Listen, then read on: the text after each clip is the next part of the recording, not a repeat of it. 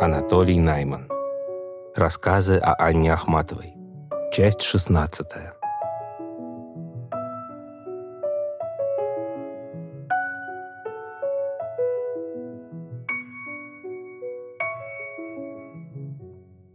Толя, вот и моя московская зима пришла к концу. Она была трудной и мутной. Я совсем не успела ничего сделать, и это очень скучно. Теперь думаю только о доме. Пора. Надо платить за будку и получать пенсию.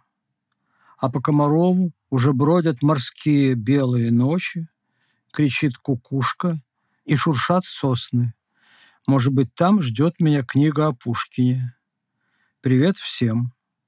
Анна Ахматова.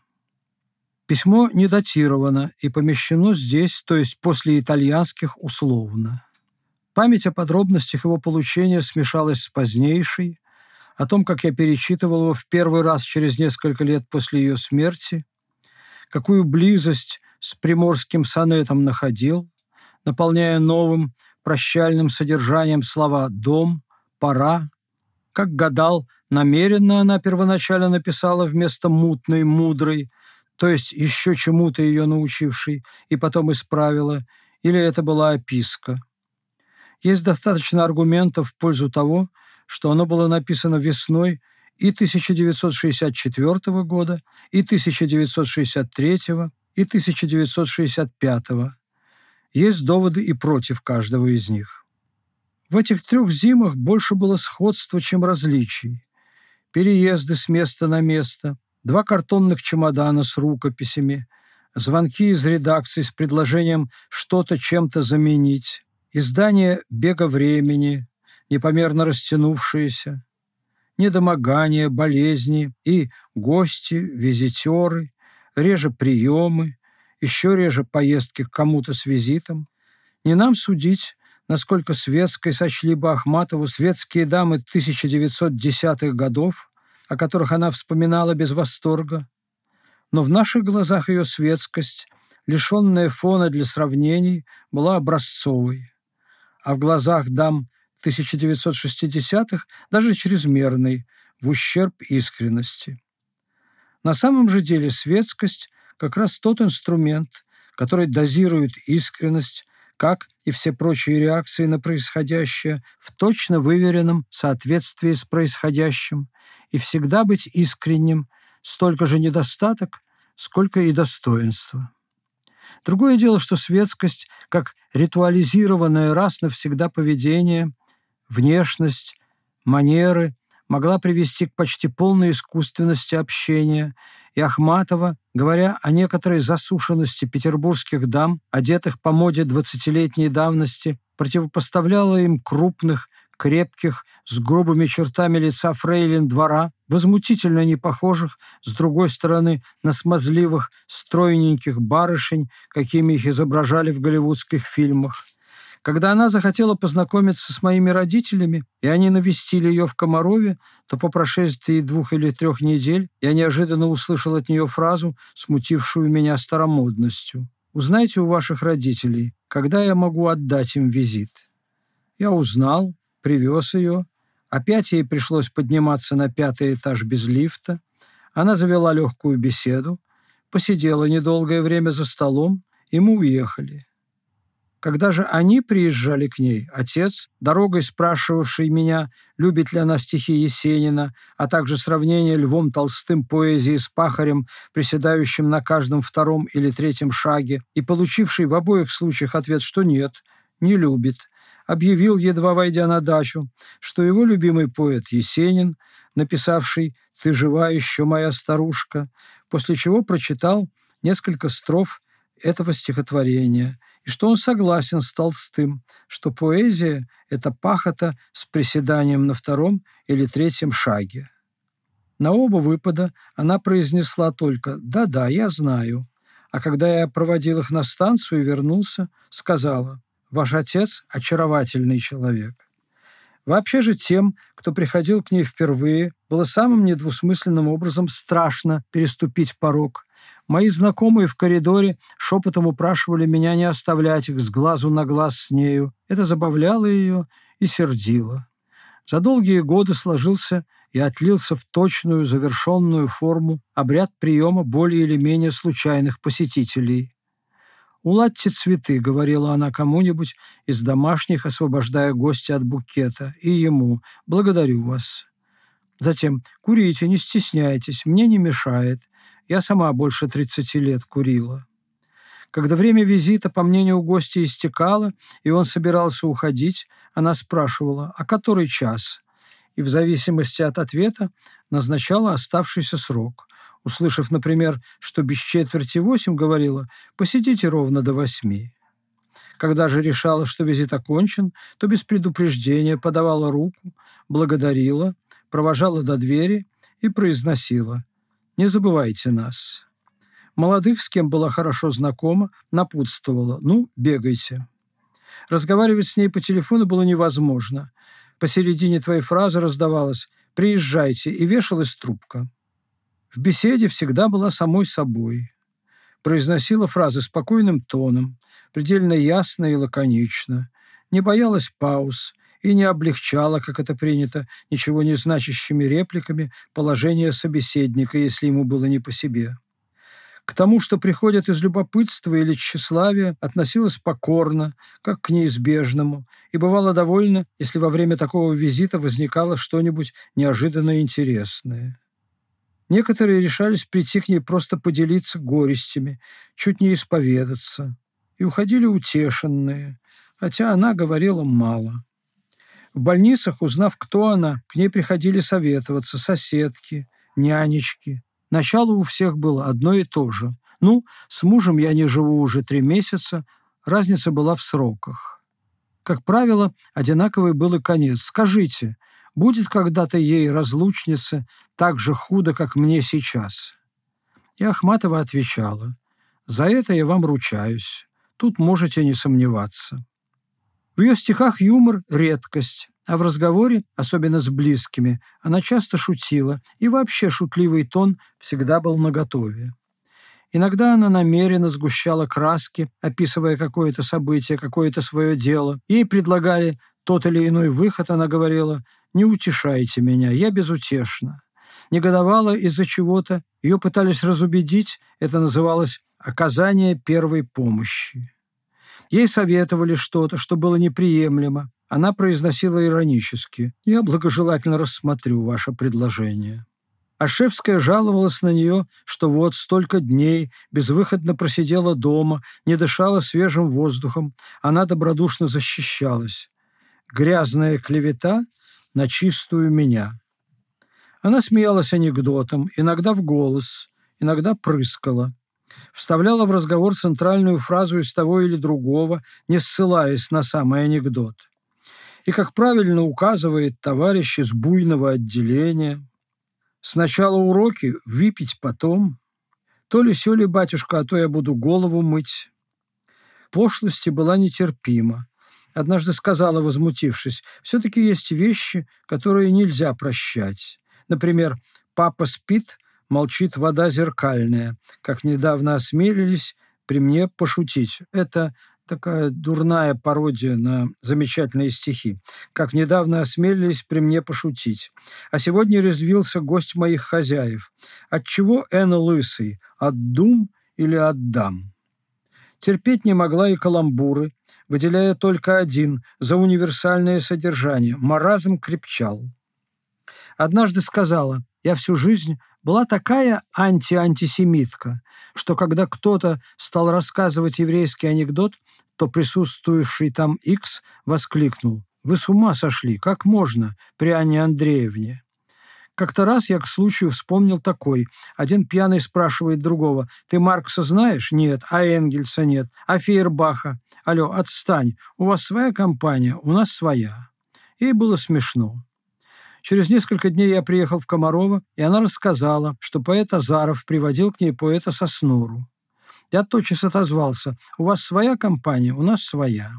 Она рассмеялась, но без промедления парировала. «Да, и кто же ваша компания?» Очень хорошо знала и любила Козьму Прудкова. Не затасканные афоризмы, а, например, он тихо сказал я уезжаю на мызу и на всю гостиную. Пойдем на антресоли. «Пойдем на антресоли» говорилось, когда Ахматовой нужно было уединиться с кем-нибудь из приятельниц. Признавалась в любви к стихам Алексея Константиновича Толстого, не только в нежной, с ранней молодости к коринфской невесте, первую строфу которой свирельным голосом читала наизусть Изофин, в Коринф многоколонный, юный гость приходит незнаком, там когда-то житель благосклонный, хлеб и соль водил с его отцом, и детей они в их молодые дни нарекли невестой с женихом.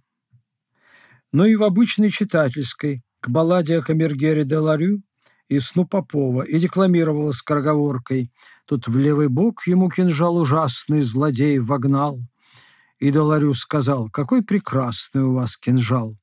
И торжественно «Мадам Гриневич мной не предана, Страженко цел и братья Шулаковы Постыдно мной не ввержены в оковы».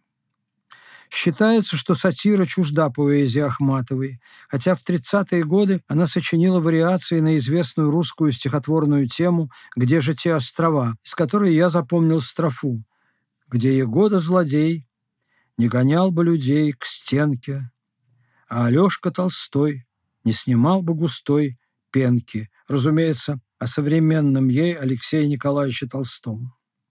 В обиходе она нередко как приемом пользовалась произнесением вслух от декламации до проборматывания чьих-то известных строчек, как правило, парадоксально подходящих к месту. Например, ища запропастившуюся куда-то сумочку, могла сказать из любимого ею некрасовского дяди Власа, переменив некрасовскую интонацию «кто снимал рубашку с пахаря, крал у нищего суму». Власу худо, кличет знахаря, да поможешь ли тому, кто снимал рубашку с пахаря, крал у нищего суму. Причем поощряло скорее утилитарное и даже свойское отношение к стихам, чем трепетное, как к священному тексту. Некрасов был употребителен в таких случаях особенно. Не очень много шили там, и не в шитье была там сила, из убогой и нарядной, или «Хоть бы раз Иван Моисеевич кто меня назвал из «Эй, Иван», пил детина Ерофеевич, плакал да кричал. Хоть бы раз Иван Масеевич, кто меня назвал. Последнее жалобно, наравне Фирса забыли, человека забыли из нелюбимого вишневого сада. Когда собиралась куда-то ехать, шофер вызванного такси уже звонил в дверь, поднималась суматоха, внимание провожавших сосредоточивалось на том, все ли взято, нитроглицерин, сумочка, если нужно чемоданчик, а она в пальто, в платке, с палкой в руке, садилась в коридоре на стул и приговаривала. Фирса забыли. В ее стихи попадал другой, общественный, обличительный Некрасов, прочитанный в сознательном возрасте, чью кнутом иссеченную музу Ахматова превращала в музу засекли мою, а этот с маминого голоса, с детства домашний, шел на домашние нужды. Члены цеха поэтов, развлекаясь, читали. «У купца, у Семипалова живут люди неговеючи» в переводе на латынь. «Хептодактилус меркатор «Сервус семпер нутрит каме». Это легкое и веселое обращение со стихами она распространяла и на собственные. Переодевшись в ожидании гостей, выносила из своей комнаты затрапезное кимоно и совала его в руки кому-нибудь из домашних со словами «Ах, милые улики, куда мне прятать вас?» Он дал мне три гвоздики, не поднимая глаз. Ах, милые улики, Куда мне прятать вас?» Она шутила щедро, вызывая улыбку или смех неожиданностью, контрастностью, парадоксальностью, но еще больше точностью своих замечаний и никогда абсурдностью в те годы, входившей в моду. Она шутила, если требовалось изысканно, иногда и эзотерично, если требовалось грубо, вульгарно, бывали шутки возвышенные, чаще на уровне партнера, но никогда она не участвовала в своей шутке целиком, не отдавалась ей, не, так сказать, добивала шутку, видя, что она не доходит, а всегда немного наблюдала за ней и за собой со стороны, подобно шуту-профессионалу в разгар поднятого им веселья, помнящему о высшем шутовстве. Она буквально расхохоталась однажды на Райкинскую реплику. Потом меня перебросили на парфюмерную фабрику, и я стал выпускать духи «Вот солдаты идут» и с чувством, и как о чем-то немаловажном и не случайном, рассказала позднее, что Райкин во время ее оксфордского чествования, находившийся в Англии, не то приехал поздравить, не то дал телеграмму. Она была признательна за внимание, но рассказ строился так, что то, что он знаменитость, отступало на дальний план, а на передний выходило, что вот королевство, королева, королевский шут. И тут же, снижая сказанное, а Вознесенский, тоже откуда-то из недр Англии, прислал по этому случаю свою книжку «Многоуважаемый» и так далее, а потом сверху еще и «И дорогой», совершенный уже Карамазов, и цыпленочку. Подобное отношение проявлялось у нее и ко всему вообще бытовому. Между бытом, делами с одной стороны и величием замысла с другой Существовало равновесие, подвижное, хрупкое, стрелка которого иногда смещалась в направлении быта, и тогда жизнь становилась трудной и мутной, и бывало очень скучно, а иногда к величию, так сказать, и становилась ясной, сама себя выстраивая из множества разрозненных наблюдений книга о Пушкине, и все от пронзительного скрипа колодезного ворота до стука в дверь, на который она не отозвалась, потому что не дослышала, оказывалась стихами, полночными, из пролога или из много лет назад начатых циклов и книг. Вот две записки с поручениями, которые она мне давала. Первую, когда в очередной раз я ехал в Ленинград, вторую в Москву. Первое. День поэта. Ленинградский. 1963 года. Там, где моя поэма. И всю поэму из дома. Второе. Узнать, по какой день заплачено в Дом творчества. Третье. В разрядку. Письма. Четвертое. Откуда Аня знает про Эмму? Пятое. Привести письма, которые написал Адмони, немецкие, на подпись мне. Шестое. Мое радио. Седьмого. Сообщить, кто и когда приедет. Восьмое. Привет Фаусту. Аня Каминская. Эмма Герштейн. Адмони Владимир Григорьевич, один из близких знакомых Ахматовой, крупный германист и поэт, о котором, процитировав строчки его стихов «Кровь шумит у меня, как у всех», кто один на один с темнотою, сказала, вот где сейчас поэзия. Профессор с мировым именем. Фауста Молковати, миланец, в те дни начинающий, впоследствии известный литературовед, специалист по Вячеславу Иванову и по Советскому театру 20-х годов. Вторая записка. То ли в Москву. Первое. Кацнельсон. Леопарди в неделю. Эткинд предисловие. Второе. Египетские переводы я просила вас узнать. Второй пункт. Моя книга переводов «Голоса друзей», «Когда гонорар», «Деньги на ордынку», данные по сберкнижке у Ники. Азия, Африка сегодня, проверить. Модильяне, взять у Харджиева его текст к моде. Юность и про себя, и про меня. Пушкин, вопросительный знак. Лида, узнать, что написал Корнею обо мне, три пунктирных знака. Передать три мои фото для Коновалова. Нене духи, приветы и любовь нашей Гали, Марусе и Арише, Любочке, Нике, Юле, Оле, Феде, Р. Идиоту. Константинсон был ответственным редактором египетской лирики. Леопарди ни с, ни без предисловия Ефима Григорьевича Эткинда в неделе не пошел. С Николаем Ивановичем Харджем, замечательным искусствоведом и историком литературы, Ахматова дружила с 30-х годов. Лида Чуковская, Корней, Корней Иванович Чуковский, ее отец. Коновалов – известный славист, профессор Оксфордского университета. А обозначенный пунктиром – Исайя Берлин. Нина Альшевская. Галя – Галина Михайловна Наринская, впоследствии моя жена. Маруся – Петровых, Ариша – ее дочь.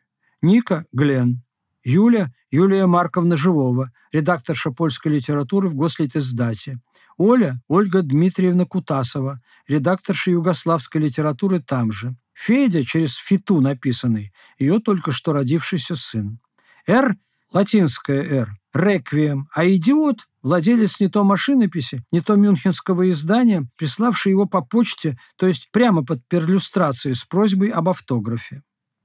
Запись об оплате путевки в Дом творчества и стихи о заповеднейшем кедре под его окнами соседствовали в ее дневнике и уравновешивали друг друга в ее реальной жизни так же, как припомненный по ходу веселого застолья камергер Деларю, намеренно без интонационное проговаривание, исключительно для развлечения гостей. Тут в левый бок ему кинжал ужасный злодей вогнал, с отчетливо выделенной ею в ровной беседе репликой об особом значении в ее поэзии собственного стихотворения углем наметил на левом боку место, куда стрелять. Точно так же естественно и свободно были сбалансированы и добавляли друг друга в ее передаче подлинная цена того или другого человека или произведение искусства и их официальная репутация. Она слишком хорошо знала невидимые для публики пружины, действовавшие в создании чьей-то и своей собственной славы или бесславия, чтобы обольщаться по поводу присуждения какого-то звания или премии. Когда я, развернув газету, спросил главным образом риторически, за что это такому-то дали Ленинскую премию по литературе, она буркнула судейская по совокупности. А когда я с молодым задором заметил, что все-таки это безобразие, она довольно резко меня оборвала. Стыдитесь, их премия сами себе и дают. И если свою итальянскую этну тармину и свою оксфордскую шапочку с кисточкой она подавала достаточно серьезно, то в этом было куда меньше тщеславия и прочих извинимых слабостей, чем убежденности в том, что не ей, а другим, верящим в справедливость людям, необходимо, чтобы справедливость восторжествовала, и Ахматовой было воздано по заслугам. Когда после войны, это она говорила, когда после войны командование союзников обменивалось приемами, рассказывала она, и Жуков верхом въехал в западную зону Берлина, то Монтгомери и Эйзенхауэр, пешие, взяли его лошадь под узцы и повели по улице. Это был его конец, потому что Сталин воображал, что он въедет на белом коне, и те пойдут по бокам от него. Нобелевка в ее глазах была этим самым белым конем истинного победителя в изнурительной полувековой войне.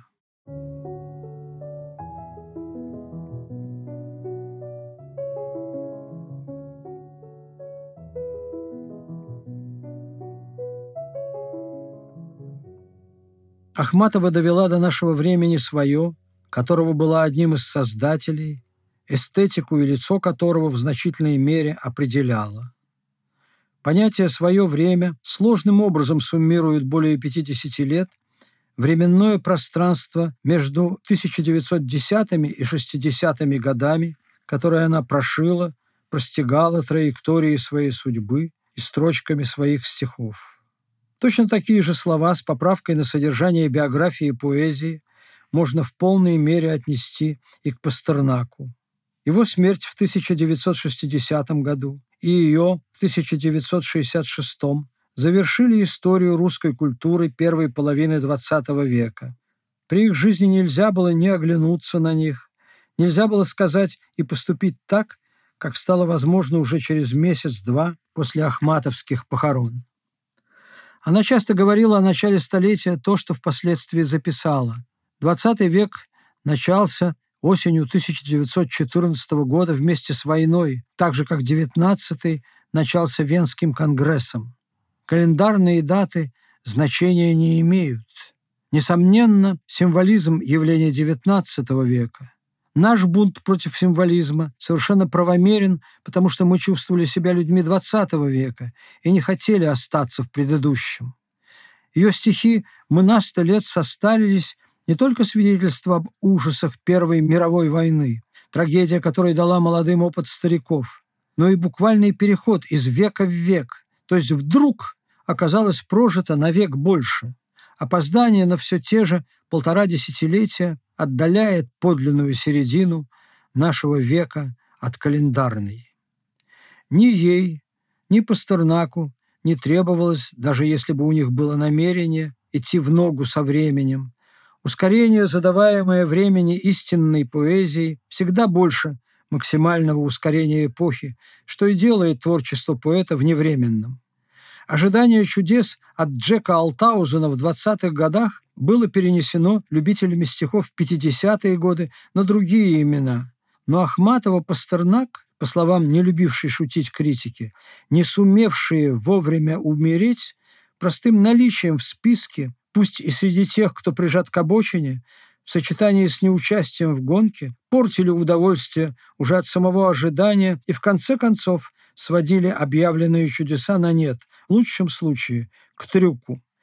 Несмотря на коренную разницу эстетических установок Ахматовой, писавшей так, чтобы потомки на таинственном склепе чьи-то, вздрогнув, прочли имена, и Пастернакова, писавшего так, чтобы в момент чтения строки продолжало быть видно, как сохнут чернила под его рукой, циркуль для измерения масштаба ее монументальности и его моментальности был растворен столь широко, что оказывался непригоден для оценки величины других, и те, от кого ждали чудес, наглядно проигрывали в сравнении с ними, попросту выпадали из сравнения.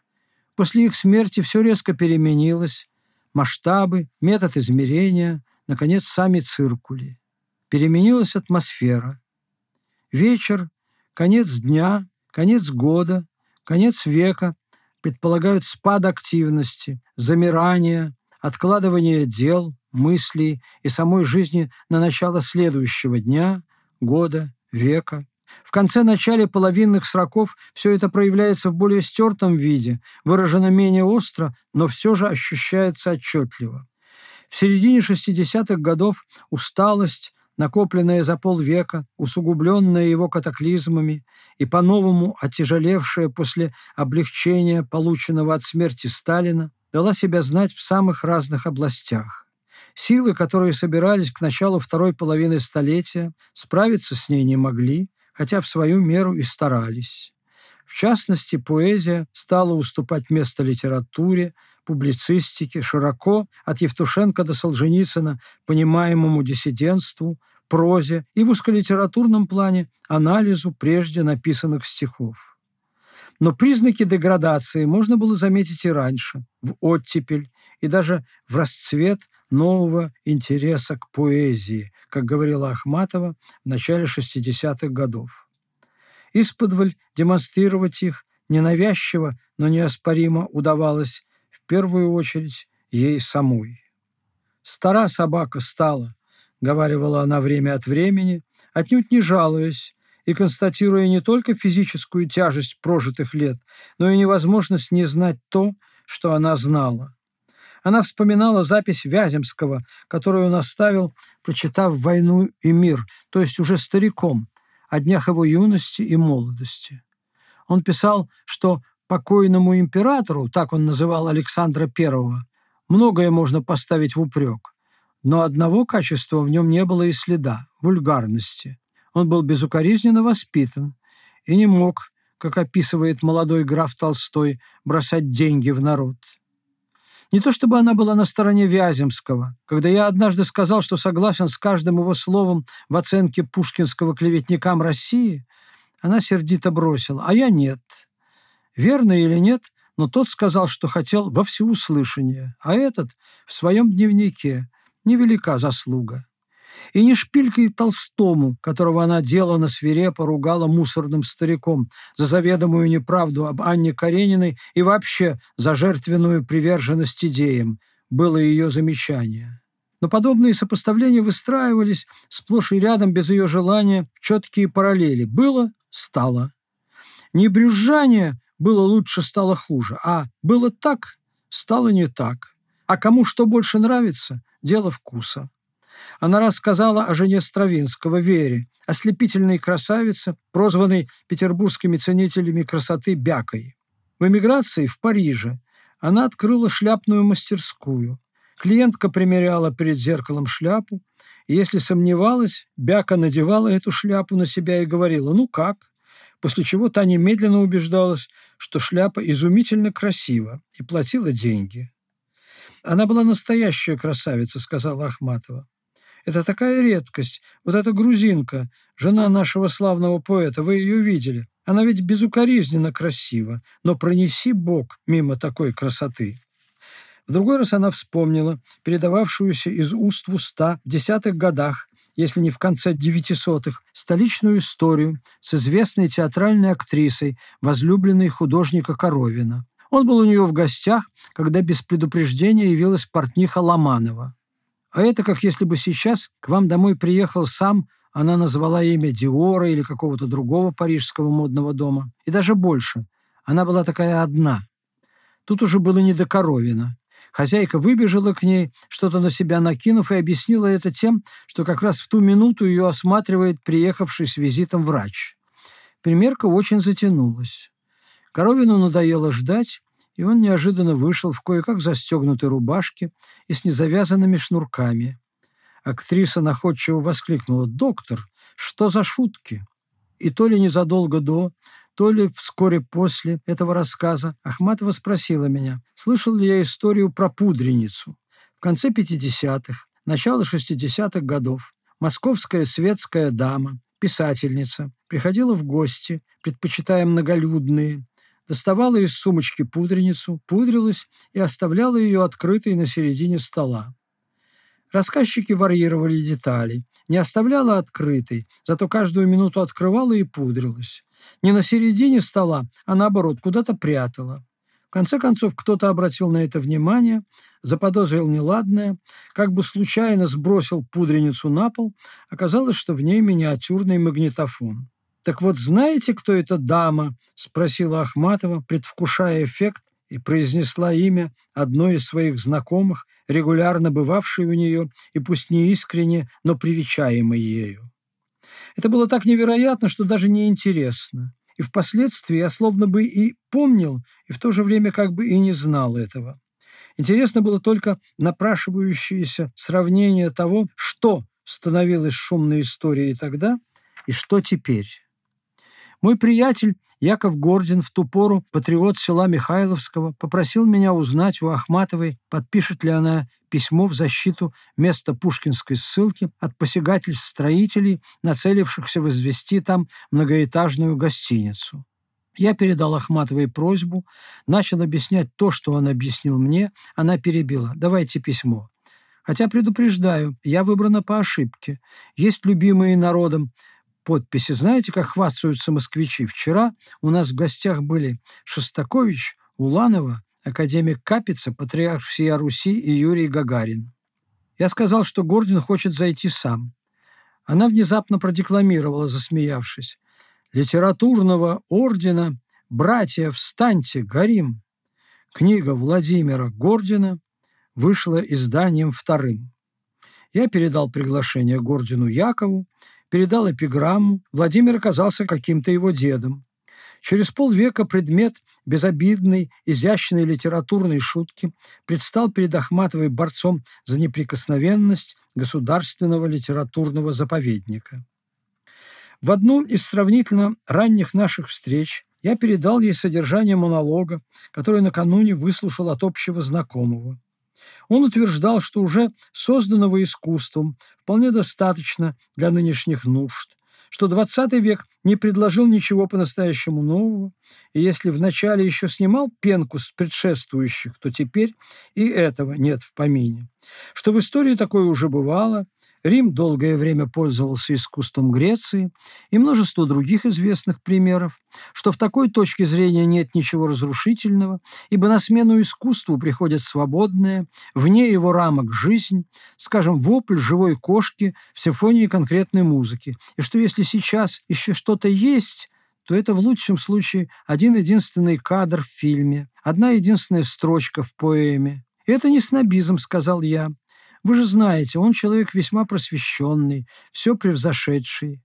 Да-да, невзрачный, но очень талантливый, как про таких говорят, вступила она. Именно потому, что просвещенный – это и есть снобизм. Помню, в десятых годах один просвещеннейший молодой человек, вернувшись из-за границы, утверждал, что нельзя сказать, что в Лувре совсем уже нечего смотреть. Он нашел там одну штучку. Нет, не живопись, скульптура. И даже не скульптура, а кусок скульптуры из раскопок. Словом, бюст без головы, без рук. Но какой камень! Как будто из бездонного мешка, набитого ее прошлым, она доставала нужные ей или собеседнику факты, эпизоды, фразы, при надобности снабжаемые академически пунктуальным комментарием дат, мест и обстоятельств, а чаще без ссылок на происхождение, оторвано от времени или упоминая о нем приблизительно или намеренно темно. Однажды порознь, приглашенные к обеду, общий знакомый, мы ехали из разных мест, и я, опоздав на четверть часа, не нашел ничего лучшего, как начать в извинении объяснять, что принимал ванну, когда отключили горячую воду и так далее, что было правдой. Ахматова, уже сидя за столом, смотрела на меня ледяным взглядом, и едва я кончил, процедила сквозь зубы. Гигиена и нравственность. Лозунг, или какое-то название, словом, когда-то замеченное ею штамп времени. В другой же раз, когда я получил неожиданный гонорар и хотел пригласить в ресторан всю ордынскую компанию, она посоветовала вместо этого купить ведро пива и ведро раков и прямо с двумя ведрами в руках явиться Кардовым. И когда я так и сделал, купив ведра в хостоварах, раков на Сретенке, пиво в Кадашовских банях, и догрызая последние клешни и дочерпывая со дна остатки пива после еще одной или более ходок в те же бани, все шумно отдали должное замыслу и его осуществлению, Ахматова с таким же красным и отяжелевшим, как у остальных, лицом, но без их горячности и многоглагола не сказала – дай Бог на Пасху, как говорил солдат нашей няни. Что-то отзывалось десятыми годами, что-то тридцатыми. Уходя от нее после одного из первых посещений, я надевал в прихожей пальто, и она помогла мне попасть в рукав. Смутившись, я почти выдернул его из ее руки, пробормотал «Ну что вы?» Она ответила Академик Павлов стал подавать пальто уходившему от него аспиранту. Тот тоже вырвал. «Вы? Мне? Как можно?» Павлов сказал, «Поверьте, молодой человек, у меня нет никаких оснований к вам подольщаться». И еще в связи с уходами вообще. Мандельштам говорил, что самый страшный на свете просчет – это выражение глаз, которое сменяют улыбку на лице хозяина на долю мгновения раньше, чем выходящий за дверь гость перестал на него смотреть. А уже к разговору о просчетах, действиях не вовремя, доли мгновения и тому подобном рассказала, как когда Гумилев был в Африке, она почти безвыходно сидела дома и лишь однажды заночевала у подруги. В эту ночь он вернулся. Она, приехав на утро, и, увидев его, заговорила, застанная врасплох, что надо же такому случиться, первый раз за несколько месяцев спала не дома, и именно сегодня. Кажется, при этом присутствовал ее отец, и не то он, не то муж обронил, когда она замолчала. Вот так все вы, бабы, и попадаетесь. После визита к ней поэта Соснора рассказала. Читал стихи про то, кто как пьет. Страшные, абсолютно нецензурные будут нравиться. Тайны в них нет. Спросил, знаю ли я, что поют Сероглазого короля. Я ответила, боже, как устарело. Еще в сорок седьмом пели «Слава тебе, безысходная боль, отрекся от трона румынский король». Любила по ходу разговора сослаться на Мандельштама, привести то или другое его бонмо. Из недатируемых воевать поляки не умеют, но бунтовать несколько цинично комментирующие его же стихи «Поляки, я не вижу смысла в безумном подвиге стрелков». Из датируемых об Абраме Эфросе. Когда в Москву приехал Андре Жит, Эфросу предложили или поручили сопровождать знаменитого писателя.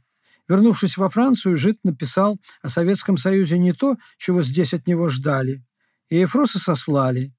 Но времена были еще вегетарианские, он легко отделался, попал в Ростов-Великий, сравнительно недалеко, на что Мандельштам сказал, это не Ростов-Великий, это Абрам Великий. Эфрос, как известно, редактировал письма Рубинса, переведенные Ахматовой. Когда книга вышла, он пригласил ее в ресторан отпраздновать это событие. В том же зале случайно оказались Катаев и Шкловский. Подвыпив, они подошли к их столику, поцеловали Ахматовой руку, церемонно попросили разрешения на минуту присесть, произнесли несколько любезных реплик, потом откланялись но перед тем, как отойти, Шкловский решился доставить себе удовольствие и, перефразируя известный бабелевский афоризм, проговорил «Абрам может пригласить русскую женщину в ресторан, и она останется им довольна». Ну, это из Бабеля, как известно. Слова в ее записке «юность» и «про себя» относятся к намечавшейся в этом журнале публикации нескольких моих стихотворений. Число их по мере продвижения по редакционным инстанциям на каждом этапе уменьшалось вдвое, втрое, дошло до одного, но и оно было в последнюю минуту выброшено. Она сказала, я все это проходила с Мандельштамом. Дайте 15, чтобы было из чего выбрать 8. Из восьми в трех главные нашел аллюзии, два несвоевременных, три печатаем. Вернее, не три, а два, из-за недостатка места и на всякий случай принести еще что-нибудь на замену. Это единственное иногда прорывалось. Когда ее стихи напечатали в литературной России, или, как она прежде называлась, в литературе и жизни, то ну, так называемая передовая интеллигенция в придаточных предложениях давала ей понять, что напрасно она согласилась на публикацию в этой, реакционной по сравнению с литературной газетой, и тем сыграла на руку противникам прогресса. Она раздраженно сказала после одного такого разговора, «Не печатают, везде одинаково. Зачем я буду выискивать микроскопическую разницу, когда печатают?» Ее не обманывало внешнее сходство. Она говорила, когда начался НЭП, все стало выглядеть как раньше. Рестораны, лихачи, красотки в мехах и бриллиантах. Не все это было как притворялось прежним, подделывалось. Прежнее ушло бесповоротно. Дух, люди, новые только подражали им. Разница была такая же, как между абериутами и нами. «Почему все так сокрушаются о судьбе МХАТа? Я не согласна», — говорила она, когда этот театр, как театр, тем более как МХАТ, умирал. У чего было начало, должен быть конец. Это же не комедий францесс или наш малый. Сто лет играет Островского, и еще сто будет играть. Открытие Станиславского заключалось в том, что он объяснял, как надо ставить Чехова. Он понял, что это драматургия новая, и ей нужен театр с новыми интонациями и со всеми этими знаменитыми паузами. И после грандиозного провала в Александринке он заставил публику валом валить к нему на чайку. Я помню, что не побывать в художественном считалось в то время дурным тоном, и учителя, и врачи из провинции специально приезжали в Москву, чтобы его увидеть. И впоследствии все, что было похоже или могло быть похоже на Чехова, становилось удачей театра, а все остальное – неудачей. А война мышей и лягушек разыгралась от того, что одни считали систему Станиславского чем-то вроде безотказной чудотворной иконы, а другие не могли им этого простить. И все. Тогда было начало, теперь конец. Она дождалась конца множества возникших при ней и с ней начал. Рассказ о событии 50-х годов мог вызвать эхо 20-х. Когда Роман Якобсон – прибыл в Москву первый раз после смерти Сталина, он был уже мировой величиной, крупнейшим славистом. На аэродроме у самолетного трапа его встречала Академия наук, все очень торжественно. Вдруг сквозь заграждение прорвалась Лиля Брик и с криком «Рома, не выдавай!» побежала ему навстречу. После паузы, с легким мстительным смешком. Но Рома выдал – имелось в виду все эти годы, скрываемые бриками «Парижская любовь» Маяковского и его стихи Татьяне Яковлевой. Создавалось впечатление, что «in my beginning is my end» в моем начале мой конец – это не только вечная тень, отбрасываемая смертью на рождение, и не только корни будущего, прячущиеся в вызывающе непохожем на него настоящем, но что конец – это обязательная пара к началу, что начало без конца недействительно. Ее жизнь казалась более длинной, чем у любой другой женщины, родившейся и умершей в одно время с ней. Потому, разумеется, что она была так насыщена событиями, потому что не просто включила в себя, а выразила собой несколько исторических эпох, но и потому, что она словно бы тормозила, затягивалась, до завершения еще одного и еще одного, растянувшегося на десятилетия эпизода, до еще одного подтверждения догадки или наблюдения, до конца каждого из ее начал и тем самым до конца с большой буквы, ее с большой буквы начала, до полного совершения судьбы, до того, чтобы про все происходящее она могла сказать «это как то-то», причем сказать таким образом, чтобы это как то-то стало единственной истинной метафорой происходящего. Не сравнением вещей по сходству или контрасту их признаков, не произвольным сопоставлением, а необходимым и естественным соединением конца с началом и потому бесспорной правдой, бесспорной реальности. За два месяца до смерти, уже в больнице, она прочла тоненькую книжку стихов Алисы Мейнелл, родившейся за несколько лет до Ахматовой и умершей в 1922 году. Из нее она выбрала строчки для эпиграфа к своим стихам «Non dare hope for a part in thy despair» «Никто не смеет надеяться на долю в твоем отчаянии». Они остались без употребления, но однажды перед стихами Ахматовой уже стояли похожие слова «Не теряйте вашего отчаяния» фраза Пунина не то из письма к ней, не то из разговора. Даже если конкретное «это как то-то» оказывалось ошибочным, оно не отменяло верности самого принципа и общей правоты. Во время газетных статей о фантастической преданности китайцев Мао Цзэдуну она сказала «Китайцы предаются какой-то одной идее на 10 тысяч лет. Я знаю, мне самый главный китаист объяснял. 10 тысяч лет они верят Конфуцию. Потом, как рукой снимает, появляется что-нибудь новое и опять на 10 тысяч лет. Кроме Алексеева, самым главным китаистом быть было некому, а он вряд ли объяснял именно так.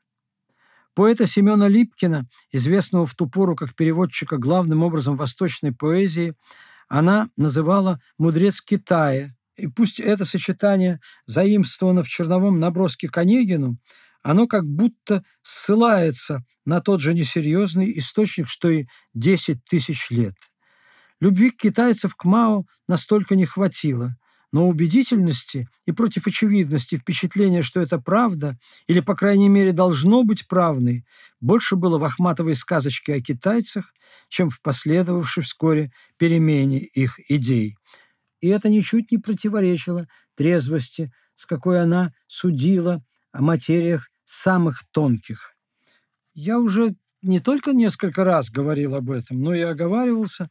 Я думаю, что это последнее мое упоминание о Лермонтове в этой книге, как пример того, как трезво она судила.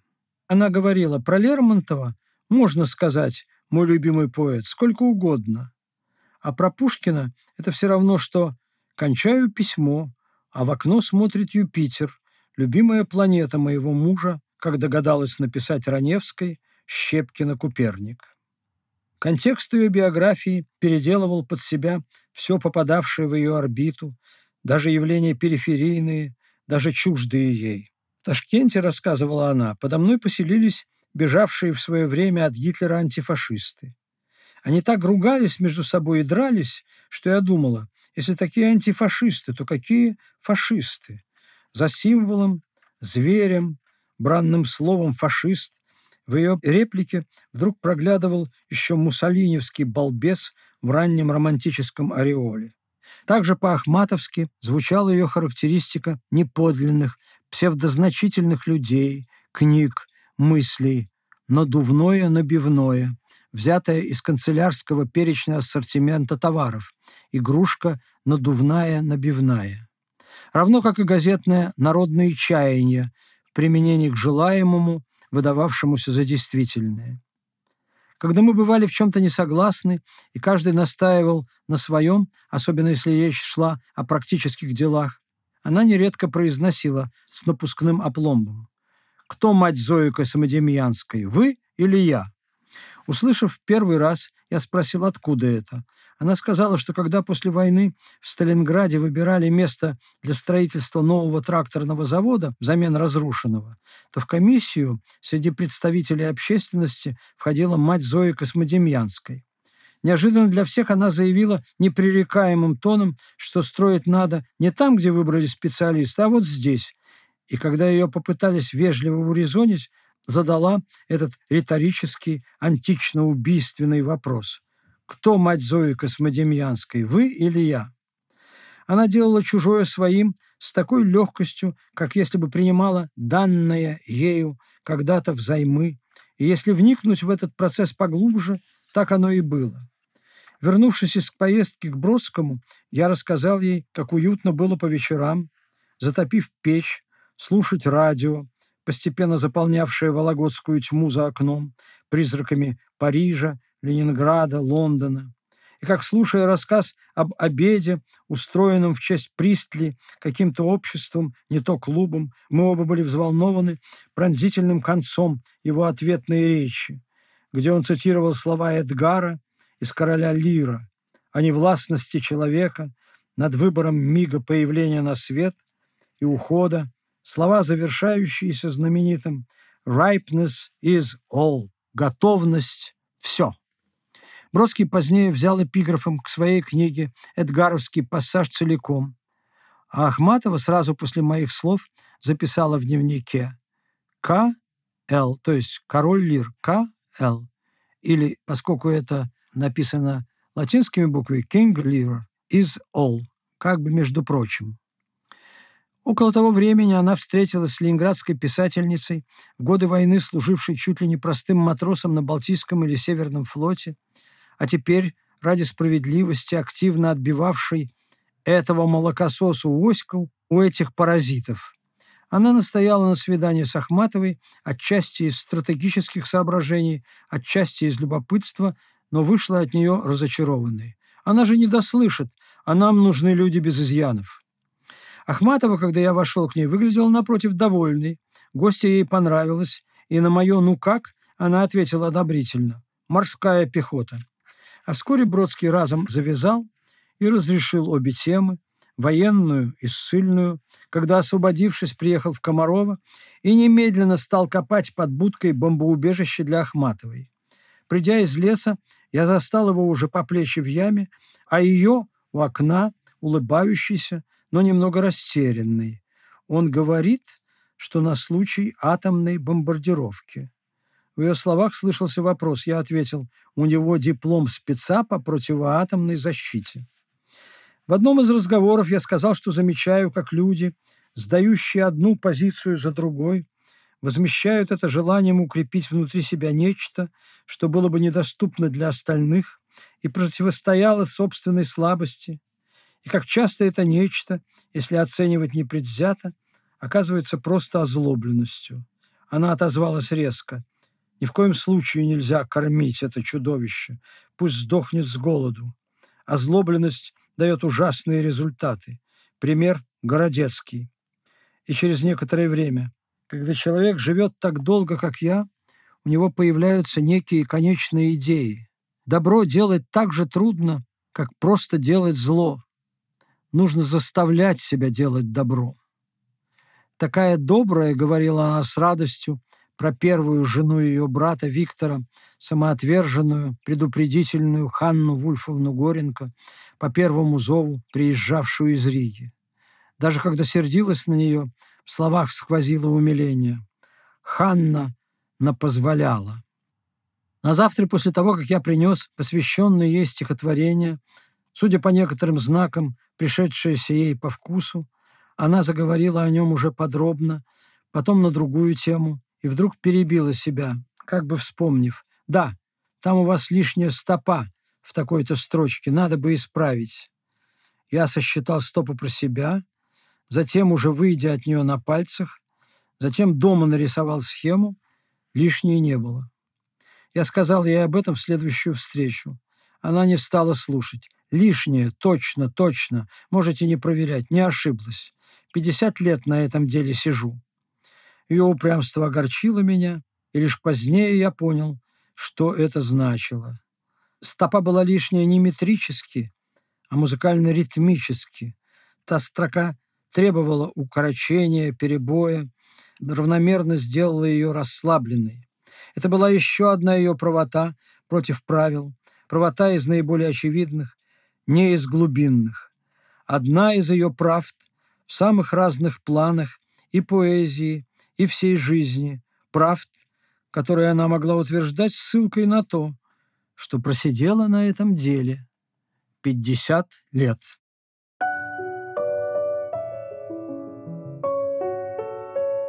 Анатолий Найман. Рассказы о Анне Ахматовой. Продолжение следует.